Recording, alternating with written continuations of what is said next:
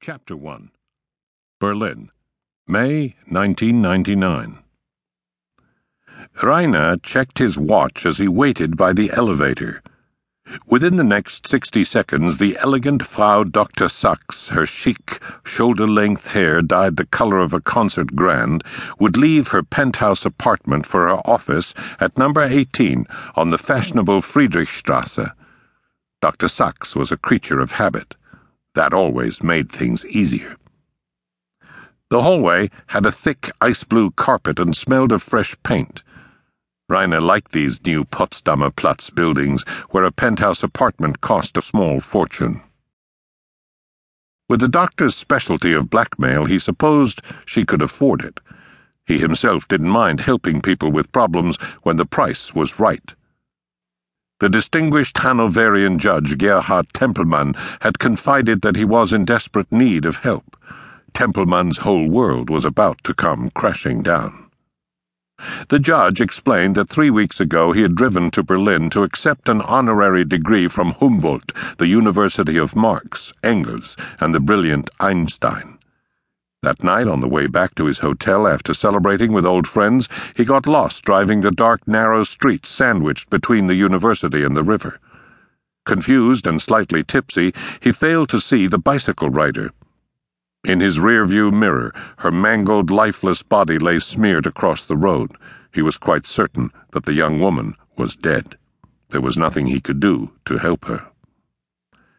But Dr. Sachs, out walking her poodle Schatzi near the banks of the Spree, had witnessed the accident and seen his car racing away across the bridge.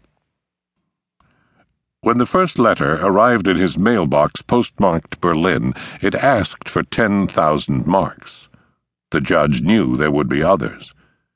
One careless second, and everything good and meaningful in his life seemed about to be destroyed. If there's anything you could do, he begged Reiner.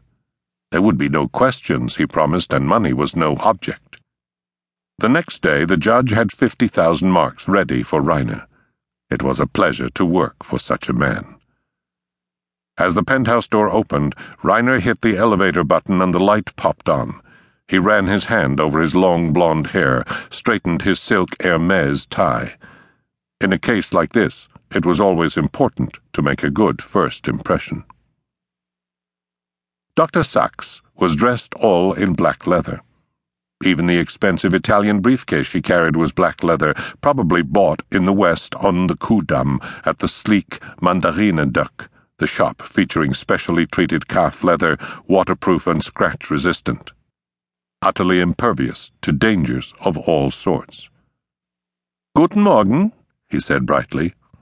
Morgen, snapped Sachs. She had a busy day ahead of her. She banged the elevator button. What's keeping it? She looked up at him and decided that she liked the young man's tie, the directness of his gaze. He had the most compelling blue eyes she'd ever seen. He was worth a smile. Here we are, said Reiner as the door began to slide open. He motioned for her to go first, but Dr. Sachs hardly needed any prompting. She stepped forward, and only at the last second saw the empty elevator shaft yawning at her feet. Frantic, she clawed the air and somehow managed to pull herself back. Scheiße! she cried, struggling to catch her breath. I almost fell in. A palm to the small of her back sent Sachs screaming down the shaft, her shrieks trailing after her like a torn parachute.